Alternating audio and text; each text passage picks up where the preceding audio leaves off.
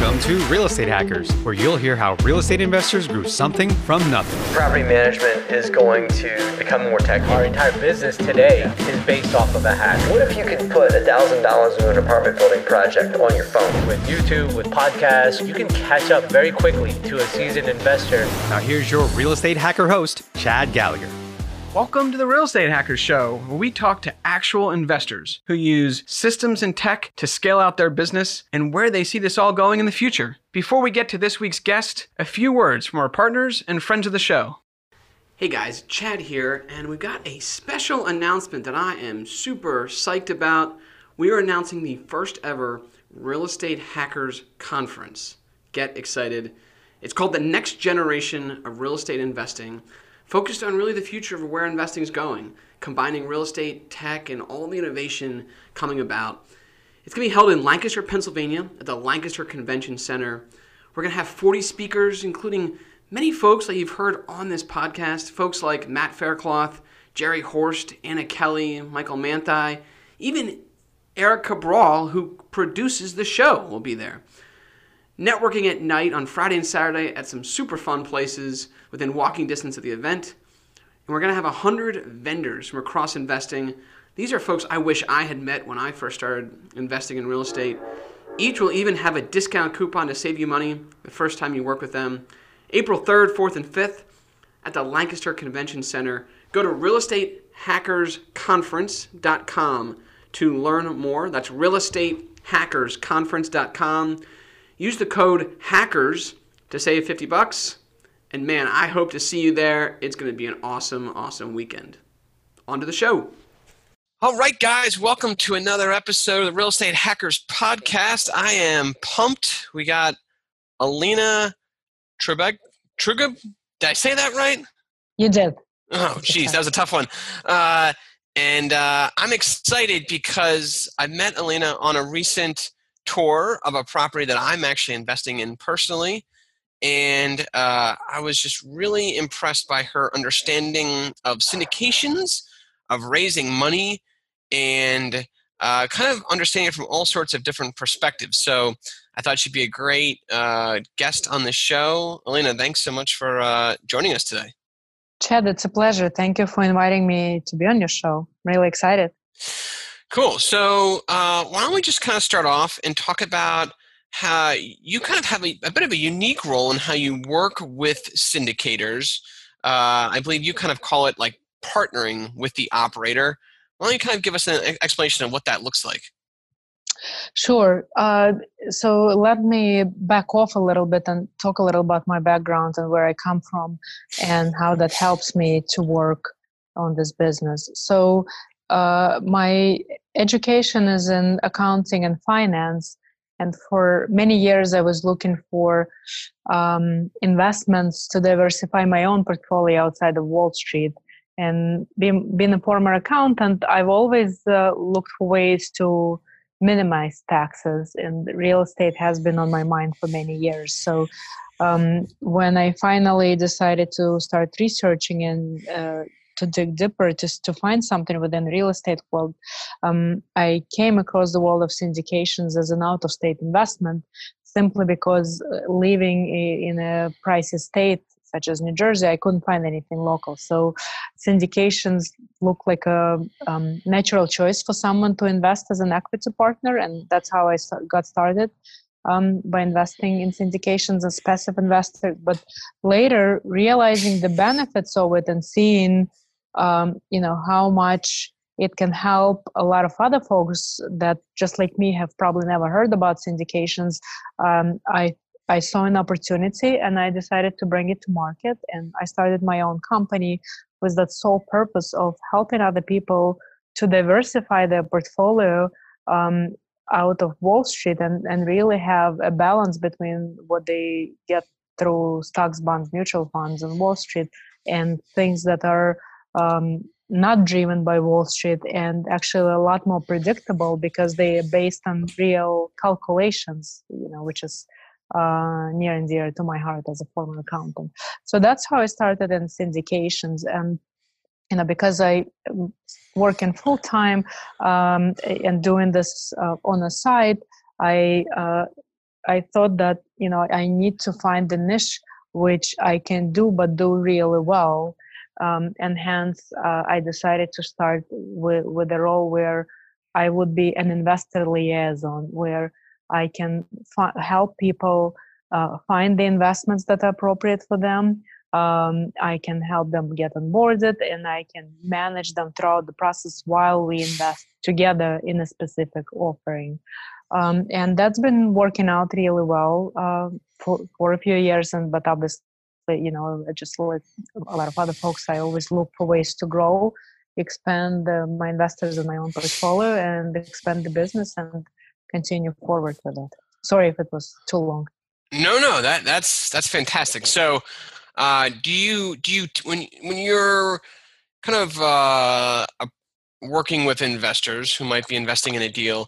Do you do you always invest in the deal yourself as well, or do you sometimes sometimes invest, sometimes you don't invest? How do you think about that? Yeah, Absolutely. Um, I invest as long as I have the funds, and I try to invest in, in every single one uh, just to show the commitment. But you know, before I do the investment, you know, there's a whole process that I go through in terms of the due diligence by validating um, the investment prior to making you know that decision and investing and bringing it to to my audience to my investors. Yeah, that's great. I mean, I I love that approach. Uh, we, you know, if I'm going to typically show something to someone whether we're the syndicator or just connecting the dots between investors and syndication, usually I do the same thing. I like to try to invest whenever possible in the deal. So this is great. So how you know you have an interesting kind of uh, sweet spot here where you're kind of able to see a bunch of different syndicators, a bunch of deals, uh, as well as obviously meet a bunch of investors. Uh, why don't you kind of give us a background of how do you how do you recommend someone choose a syndicator mm. to work with? Sure. Um, I, I would say it's sort of like a marriage. You need to take your time to get to know the person, to get to know their business, what they're doing, where they're doing it, and their approach overall. Um, so what I do, I, I, go to a lot of conferences, a lot of networking events. Um, I also speak at a lot of events and um, meet a lot of people within the space, whether it's syndication or even outside the syndications. And uh, by virtue of those meetings, um, I, I, get to meet uh, folks that I potentially would uh, decide to do the business with. But when choosing a syndicator, first of all, um, you want to run through a list of questions with them to understand where they're coming from, um, what kind of strategy have they been implementing, how long have they been around the block, um, what kind of assets they're investing, where they're investing, um, what are they planning for, for their company future, to see if there is alignment overall between the plans that uh, this particular operator or team has and between what you have in mind. Because you know different investors have different plans and one could be um, a, a, cash flow investor and someone else could be let's say a long-term appreciation kind of person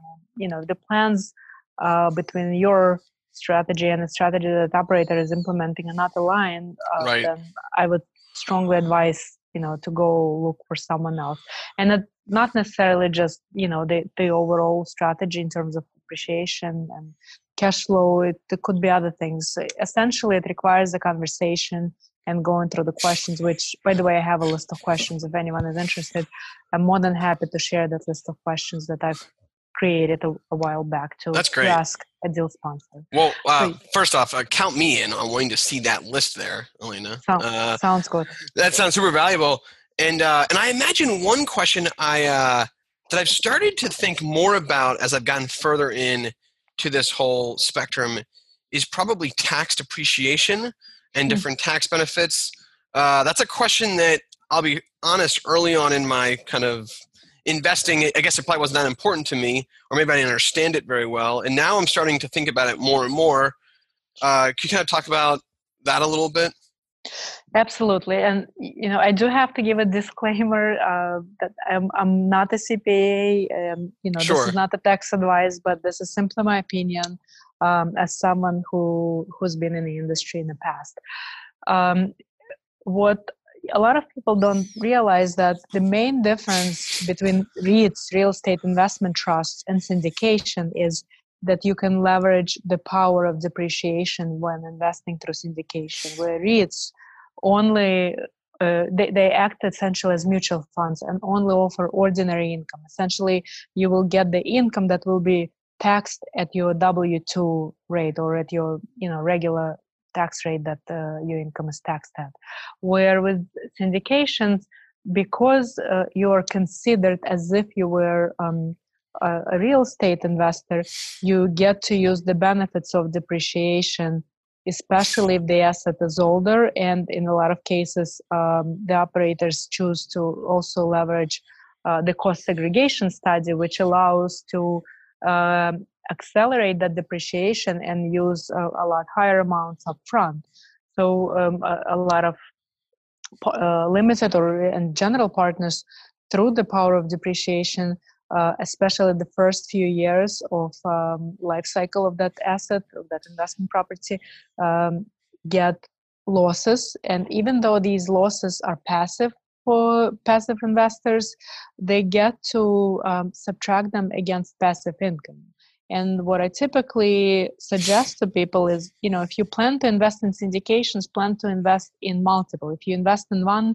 you're not going to be, le- be able to leverage the power of that um, passive loss because you'll continue carrying it forward. But you need multiple passive investments. It doesn't have to be just syndication, it could be in other investment properties, but essentially you need multiple investment properties so you can net your passive losses against the passive income. And when everything is kind of spread out throughout the time, uh, you get to leverage that power of uh, both and net one against the other yeah, Elaine, I, I want to kind of um, I want to zero in on this. There's there's two two things I want to do. First, I want to kind of clarify it. I think you're spot on the money.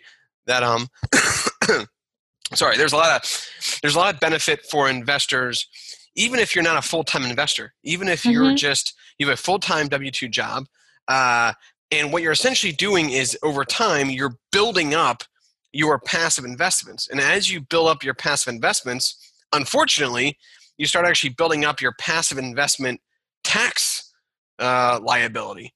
And so, what you can essentially do is, you know, you can use that next investment in a passive deal, even a syndication where you're not actively managing. You can use that passive syndication to basically offset other uh, gains that you're seeing in previous passive investments to keep that tax hit from your passive investments as low as as low as possible.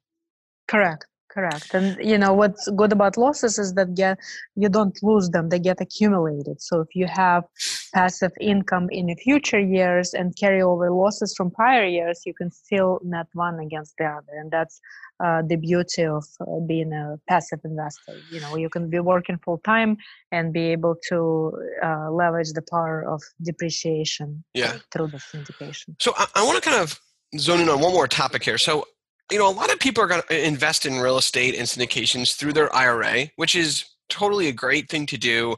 Uh, but one thing I, am starting to hear talked about, which you're going to probably tell me this is not a new topic, but it's new to me, mm-hmm. which is essentially a syndicator breaking out the classes into uh, IRA money and non IRA money, and then yep. essentially giving the, the uh, the IRA money doesn't actually need the tax benefits. So basically, pushing all of the tax benefits into the funds that are essentially non IRA, which would then accelerate the tax benefits even more. Uh, by the way, I, am totally off, or maybe I'm confused, but is that A, is, am, I, am I correct in how I'm thinking about that? And B, is this something you see syndicators doing? Because I, I sure am not doing it but it, makes a lot of sense to me. Um, y- yes and no. I, I see this trend, uh, and I've seen some operators do it, but uh, not everyone does it. So essentially, what you're talking about is um, since the self-directed funds are in a tax-deferred account, uh, they don't need the depreciation that a lot of um, cash investors would be able to leverage, and that's why when we invest in, in offerings that leverage that, which is all the time when it comes to syndication, um, the you know they, they uh, some operators split uh, the the breakdown between the self-directed versus not not self-directed in order to give a greater depreciation uh, to the folks that are not in um, IRA accounts and hence would be able to leverage that those passive losses through depreciation. Yeah, it just seems super sharp. You can actually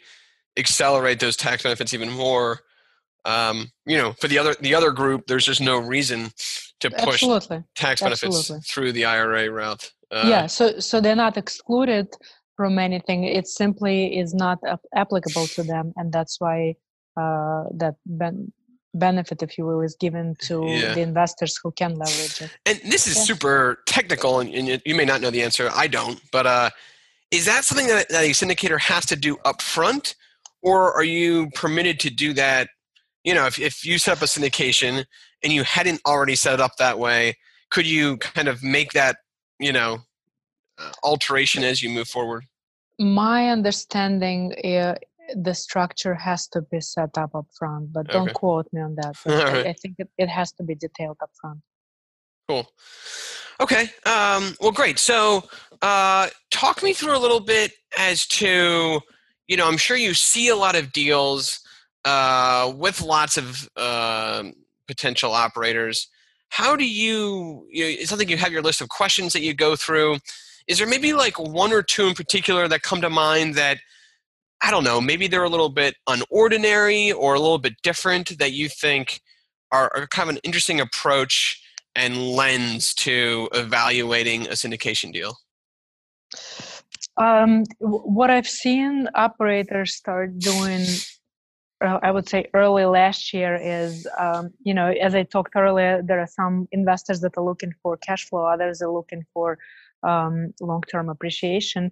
Um, I, I started seeing some operators cater to both and create multiple classes within their syndications. Um, I have not seen it before 2019, but you know this was kind of interesting approach, and and I see a huge benefit um, is- in my case as well because I was able to attract the audiences uh, that had both goals in mind eh, for people that are um, looking for that immediate cash. There was that class, that Mm. component, and for the others that uh, didn't really care about the day-to-day, you know uh, quarterly or monthly distributions.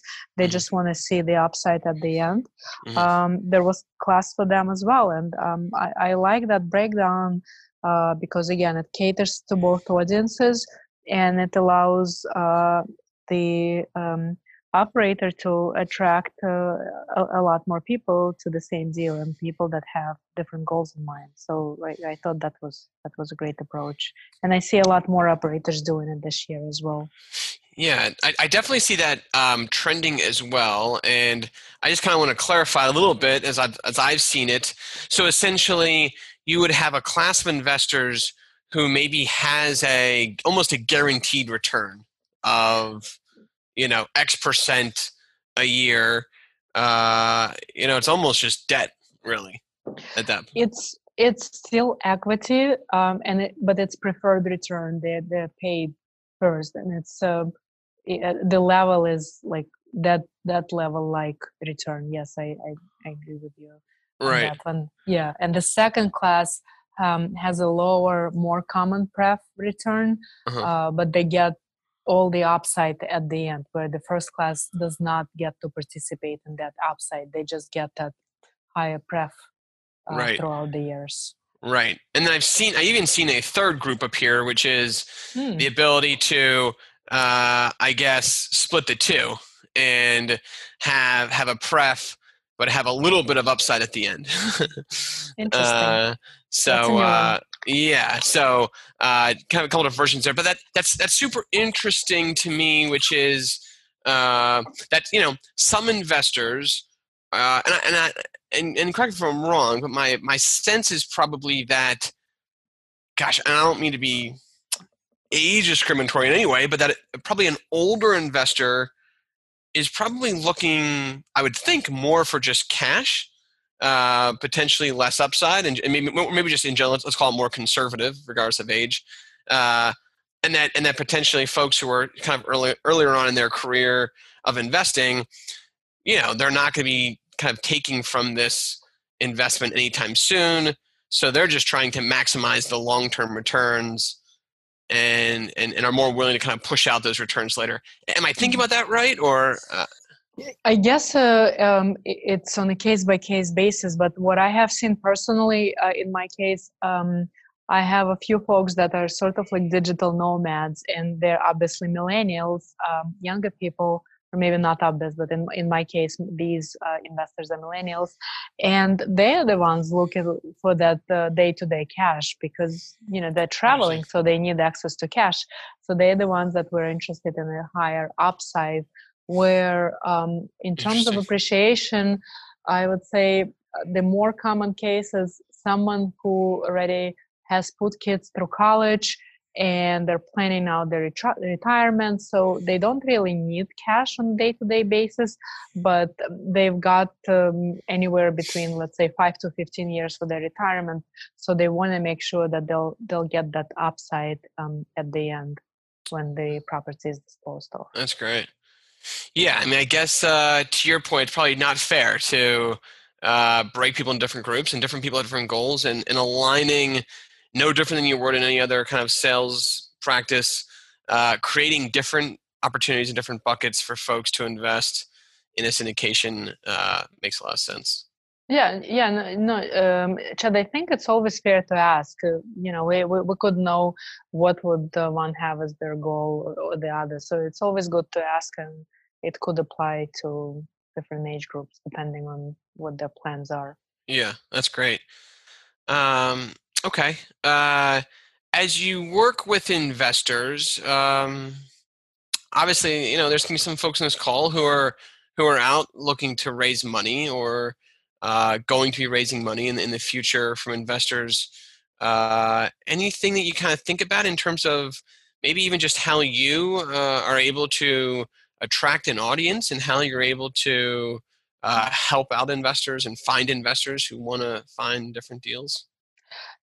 Uh, yeah, that's that's a loaded question. But you know, if I if I were to summarize my response for anyone um, looking to find investors, there are several components that they need to account for, and I, I often write about that on Bigger Pockets. Essentially, it, you, you have to establish and build the relationship with people. Everything is built on trust and relationship, yeah. and it's not gonna come overnight. It's like uh, um, like that marriage you know it takes time to establish and build those relationships but in addition to that while you're building the relationship people are going to ask for the track record. So if you uh, are not someone who has that track record then you need to partner up with experience that has the tra- track record so that you can show someone else's experience who is your partner um, and prove to the people that, yeah you, you can deliver. But uh, building the relationship definitely takes a lot of time and effort and consistency and, and grit and dedication. So i definitely recommend putting putting a lot of time into it building their own thought leadership platform is critical and thought leadership in general involves um, uh, ensuring that people view you as authority in one field or the other the field you you're wanted to be um, a leader in. And you can do that through a single or multiple social media channels. It could be Facebook, Bigger Pockets, LinkedIn, Insta, um, whatever social media channel you think your um, audience is going to be on for the most part, your, your clients, your investors, you have to start leveraging that that social media platform and build your credibility by sharing the information, uh, sharing the articles, your own and someone else's, speaking, posting videos, responding to people questions, and essentially showing up every day and showing your credibility so that people know that one day um, when you need to come to them and ask to invest with you, that they'll know that you're someone who has the authority and presented yourself throughout all this time as a leader in the field and they can trust you and you have a verifiable track record. Elena, one thing I noticed from your background, so you, you've helped people invest in, you know, over a thousand apartment doors. You've helped people invest in uh, a $10 million fund on self storage, but also a $10 million fund focused on mobile home parks. Mm-hmm. These are three very different types of investments, right? Multifamily, sure. self storage, home parks. Uh, I guess two, two questions. The first question is how do you kind of think about those different investment classes? Is there one you favor more than the other, or is it just kind of going deal by deal and trying to analyze it? How do you kind of go across each of those? Sure. It all comes down to um, several factors. Number one, they need to diversify the portfolio. It, I started as most people with multifamily because it was near and dear to my heart. I lived in apartment complexes for many years when I was younger, so I understood that asset class really well, and I and I lived in those you know workforce housing apartments. So I that was um, you know very easy for me to digest and understand but as uh, we were investing in in multifamily um, after several investments i saw the need to diversify further and i started researching other asset classes um, while trying to find something that uh, was making sense but also would prove to be um, in a way recession resilient because we're in such unstable economic times and every day for the last what three to five years people are talking about the recession and the bubble. But you know and, and i wanted to ensure that whatever we invest in um, will allow us to move forward despite the economic conditions. Gotcha. And that's how i came across um, mobile home parks. And after doing that for a while again you know while searching for another asset class to diversify um, I, I, saw an opportunity with storage because storage is uh, on partially real estate but the other part is is the business. It's, and and you can add um, a lot of things to it. For instance um, our operator that we work with um, have added complementary services such as moving uh, vending machines and uh, other things to that storage business. So again, it helps to create an asset class uh, that you know may not be recession proof. I don't think there is such class that is completely recession proof, but more or less recession resilient. And uh, storage is one of those asset classes that works really well during recession for um, unfortunate reasons, people start losing jobs and they start moving out of their larger properties into something smaller. But you know the the um, the in the interest of keeping majority of their belongings, they try to store them in a storage, and that time sometimes um, continues beyond the time that they move from one place to another. That um, benefits the self storage. Yeah, investors. that's great. I, I love how you talk about these as being businesses. I think people probably don't talk about that enough. I think uh, a lot of people in real estate uh, who who we first get into real estate are, are kind of you know they're they watch the different flipping TV shows and mm-hmm. you know they're they're really into the carpentry I guess side of real estate. But I, I mean I'm with you that I think the deeper I get into real estate, the more I realize that you're really acquiring a business and, and yep. or and or building a business. And so I think thinking about it like that with a cash flow statement and and being able to add in complementary services for the different folks in, that, that that use the business to help either increase revenues or decrease costs uh, kind of lends itself to being an ideal operator. Yeah, yeah, and Chad, I couldn't agree more with you. And again, going back to bigger pockets, many times i see people ask a question i, I have um, x much capital. Do you think i should buy an apartment complex um, while i'm i'm working my in my you know medical field job and you know it's just one of many examples but uh, I, i've seen this kind of question come up many times in one variation or the other where people do not realize that it's not as simple as you know buying a building placing a property manager yeah. to work on it and then leaving it unattended you know they, yeah. they this is a, this is a business and it involves full-time uh, role someone overseeing the property manager the building yeah. uh, doing all the other things that are involved like bookkeeping accounting construction and so forth. 100% and i you know after answering the same question multiple times i decided to write an article just about that topic of what it takes to, to run that business and how can people go about deciding whether they want to be active or passive within that's great. Elena, if you if you if you um, send me that article note i want to add that to the notes section here of the podcast.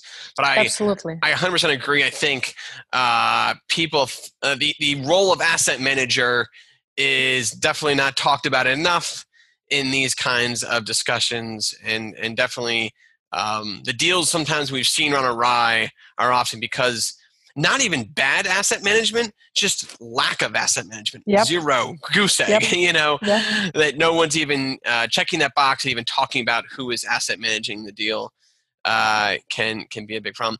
Um, and I want to talk about uh, just one more thing here. So as I see it, I mean, I, I kind of like the approach you're heading down, and you can definitely maybe talk more about this, but. Uh, I mean, you're almost like what a stockbroker would do, and I don't want to try to kind of like compare you to a stockbroker, but you know, I think about a stockbroker as someone who kind of comes in and kind of helps you invest across a couple different stocks. Um, but, you know, you're almost doing the same thing for an investor, where you're saying, "Hey, look, there's a whole bunch of different, uh, you know, qualified syndicators that I know across the country, or maybe even across the world eventually." And, and kind of be able to help someone understand deals uh, and, and, and even weigh against different deals, as opposed to somebody working directly with a syndicator who's obviously going to be selling them on one specific deal. Uh, it, am, I, am I thinking about that right, or is that kind of the road you're trying to go down? Uh, yeah, yeah, yeah. Think of it as the private equity role, where uh, there is an outlay of uh, syndicators and their offerings, and we pick and choose who we want to work with. And obviously, there are some operators that we have done repeat business with and we will continue doing so because we really enjoyed working with them and they offer uh, better returns for investors.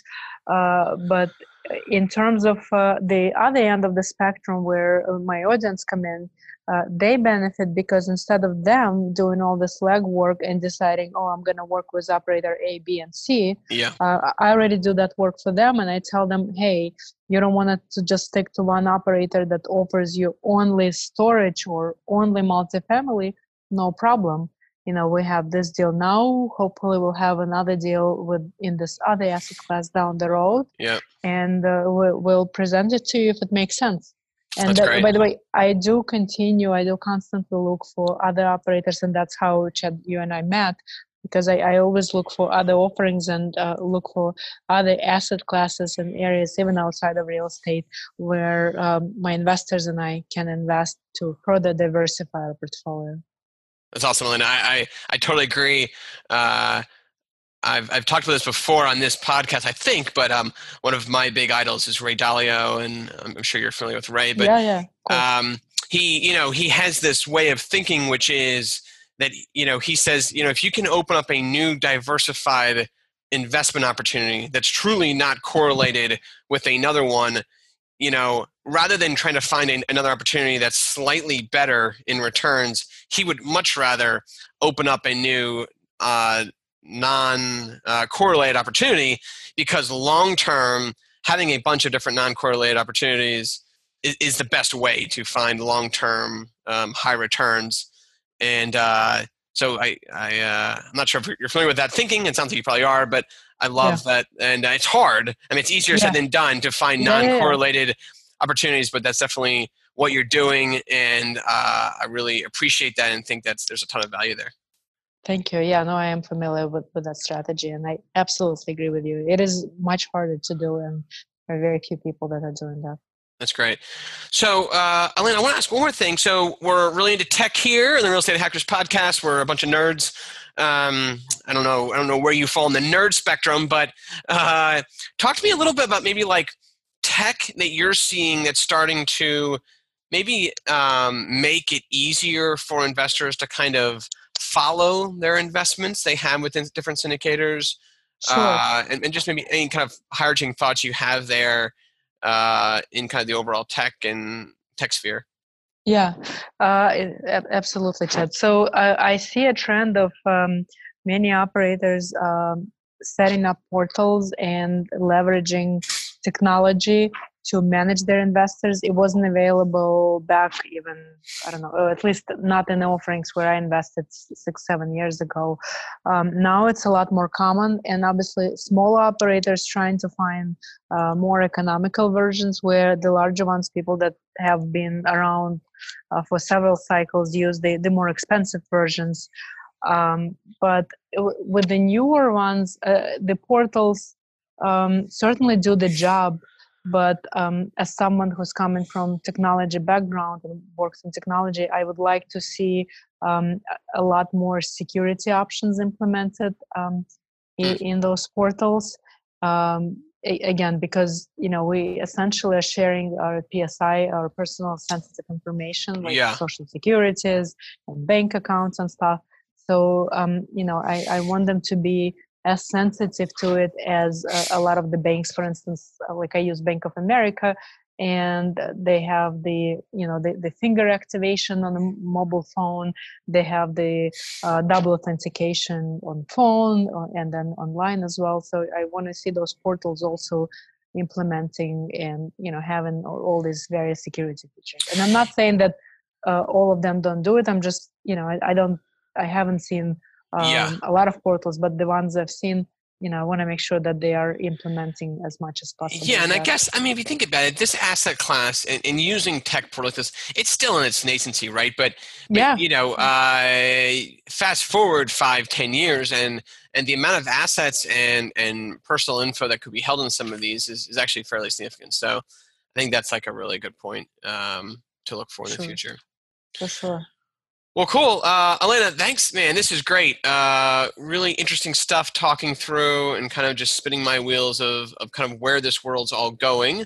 Uh, if folks want to get in touch with you to read more about your writings or um, just hear more about the different offerings that, that, that you know that are available, uh, what's a good way to reach out to you?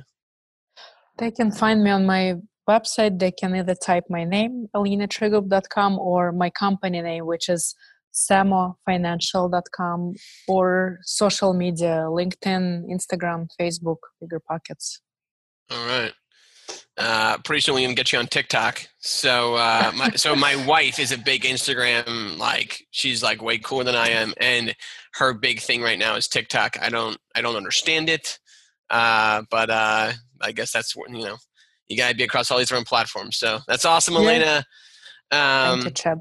Yeah, thanks for joining us. And oh, wait, last thing. So we're holding a conference here in April. I heard you might you might be able to come join us, the Real Estate Hackers Conference in Lancaster.